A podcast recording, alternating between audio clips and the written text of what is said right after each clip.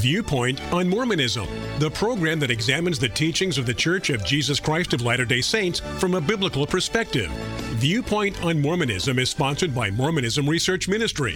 Since 1979, Mormonism Research Ministry has been dedicated to equipping the body of Christ with answers regarding the Christian faith in a manner that expresses gentleness and respect.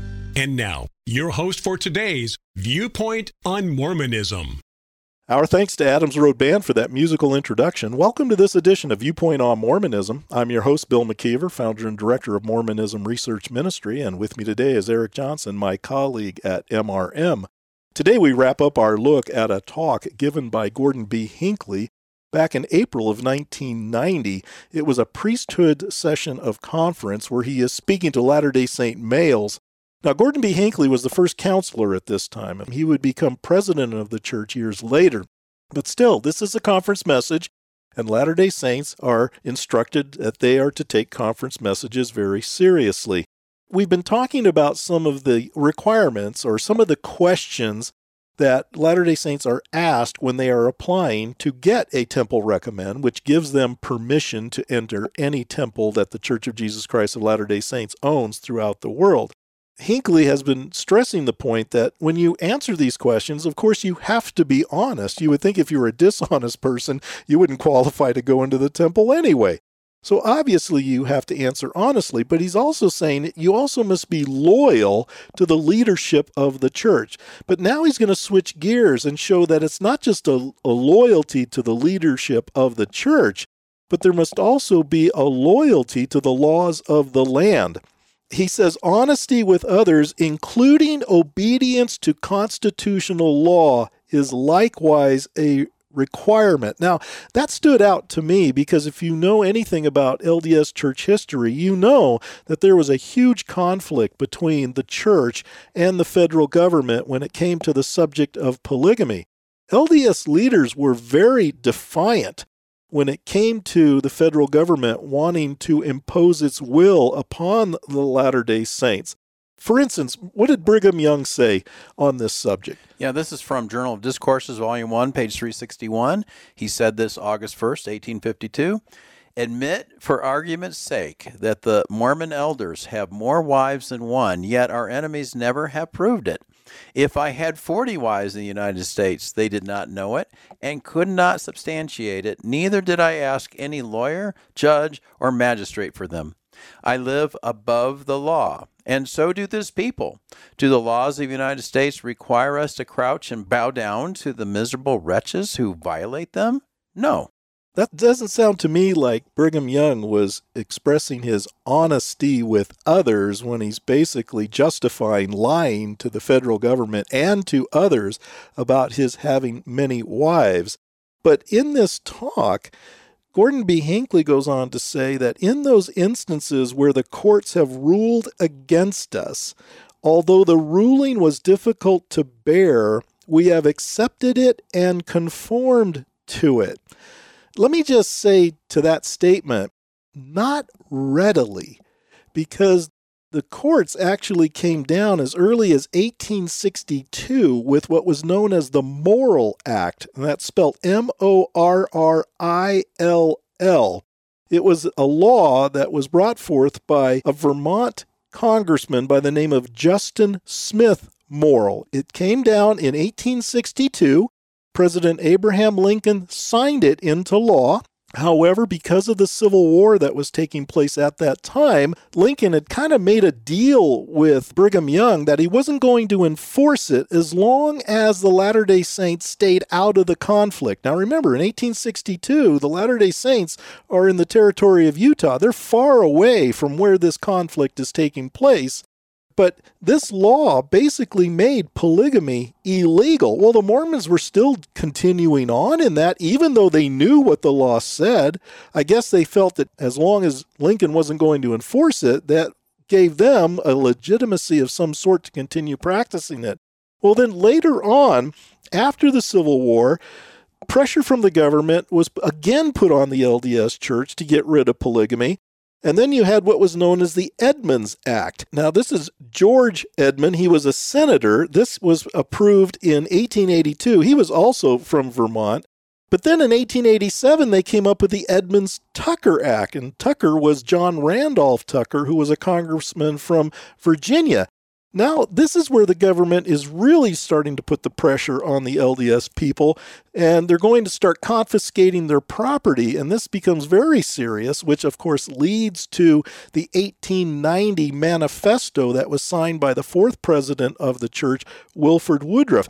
My point is this though they're supposed to include obedience to constitutional law, it didn't seem to be the case in their history. Now, I guess, Eric, a Latter day Saint could argue well, the Constitution itself doesn't talk about a man having one wife.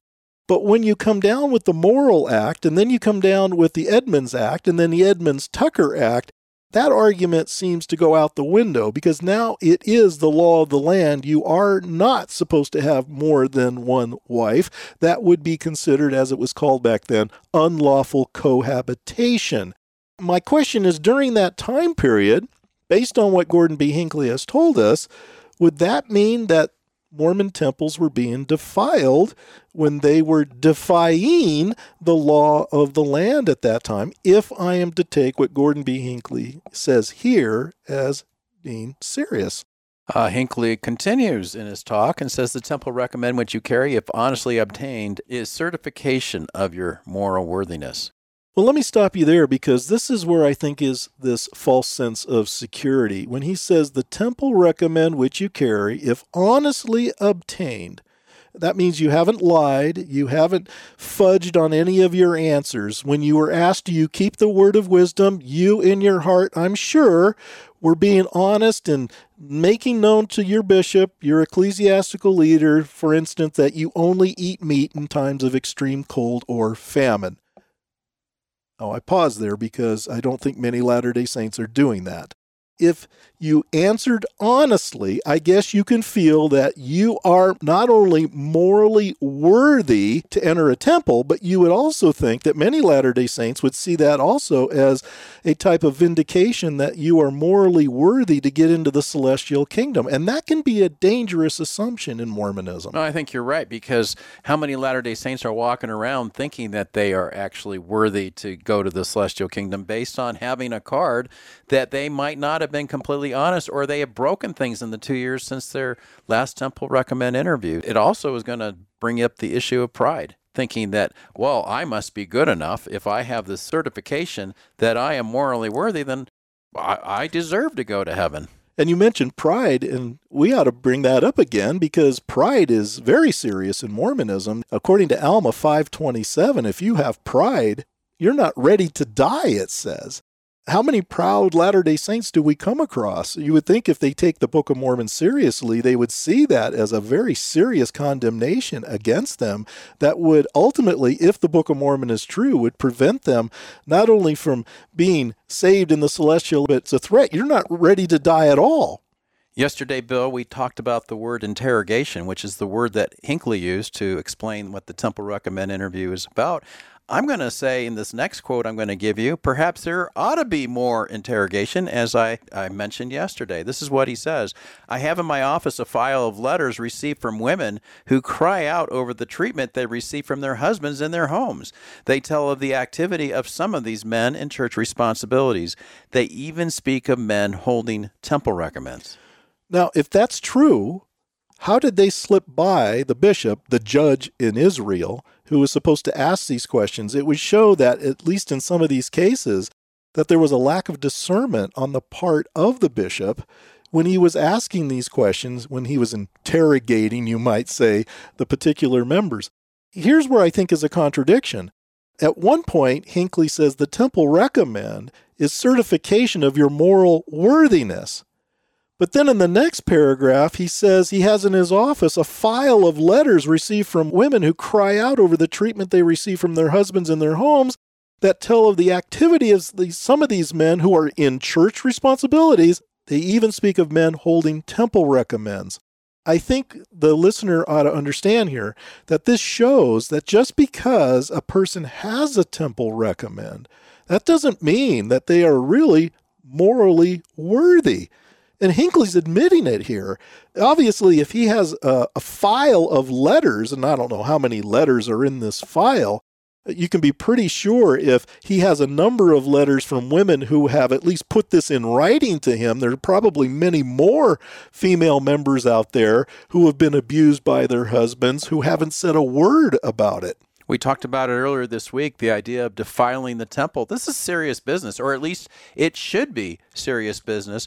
And this is how he goes on and says, Brethren, when the bishop interviews you for your temple recommend, he is not likely to get into these delicate and sensitive and personal things why not? Why shouldn't he get into issues like how are you treating your wife? How are you treating your children? I think you raise a good point, Eric, because if these are the things that defile the individual and having something come into the temple who is going to de- to defile the temple, you would think that would be an, an, important enough issue to ask questions like that. Now, that could also get the LDS church into a lot of trouble when you start asking them about intimate behaviors in their life. A lot of people get a little nervous about that, uh, as, as you can understand. But I think it is a good point. If it's this sacred, if it's that important, then maybe they should be asking some of those things. And he goes on and says this You must judge within your heart whether you are guilty of any practice that is unholy, impure, or in any way evil before the Lord. Is using your heart the proper way to go about this, Bill? It says in Jeremiah 29 11, the heart of man is deceitful. And, and so, how are you judging your heart by your own feelings? Or maybe you should use the word of God to see if you're doing anything unholy, impure, or in any way evil before the Lord. Well, how could the bishop flush that out in an individual if he were to ask a question? I think one way he could do it is well, do you repent of your sins? And why are you sinning that you need to repent of them? What are those sins? Hinckley says here, you must judge within your heart whether you are guilty of any practice that is unholy, impure, or in any ways evil before the Lord. If I go into a recommend interview or interrogation, which is the word that Gordon B. Hinckley uses, and I realize that I am a sinner that finds it necessary to repent quite often, how could I feel confident that I am not guilty of any practice that is unholy? You see, this is the difference between Mormonism and Christianity. We recognize that we are an unholy people in and of ourselves. We are only made holy because of the righteousness of Christ we trust in Him. We turn to the cross for that necessary righteousness which makes us approved before an all holy God.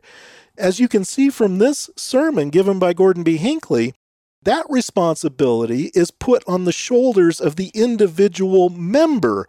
They must sustain that type of righteousness in their daily actions.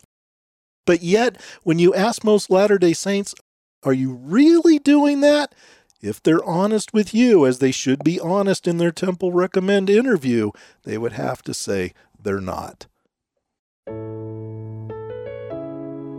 Thank you for listening. If you would like more information regarding Mormonism Research Ministry, we encourage you to visit our website at www.mrm.org, where you can request our free newsletter, Mormonism Researched. We hope you will join us again as we look at another viewpoint on Mormonism.